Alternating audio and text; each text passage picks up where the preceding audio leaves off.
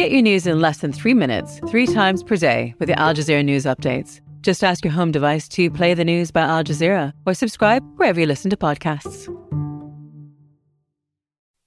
Some of you who listen to Commons, our politics show, may recall that we have been looking for a new co host to join Ryan McMahon and Hadiya Roderique on that show. And so we started talking to people who we really like and who cover politics and who have smart things to say. We have been talking to Jen Gerson and we have been talking to Justin Ling. And both of them, it seemed like, how are we going to choose between these two amazing people as to who we want to ask to come and be sort of the, the insider on the Commons team, the person who knows what happened in Ottawa last week, who can talk with a lot of insider knowledge and thorough historical knowledge and, you know, beat reporter knowledge and savvy, but off the cuff and funny and, and talk about all that stuff. And then we realized, how are we going to make that fit on Commons? Commons is increasingly this wonderful deep dive into a big political issue.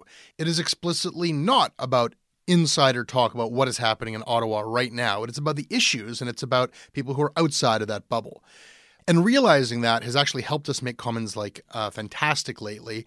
Uh, with the two hosts, with Ryan and, and Hadiya. But meanwhile, we're saying, like, well, what about Justin and Jen? That other politics show that no one else is really doing.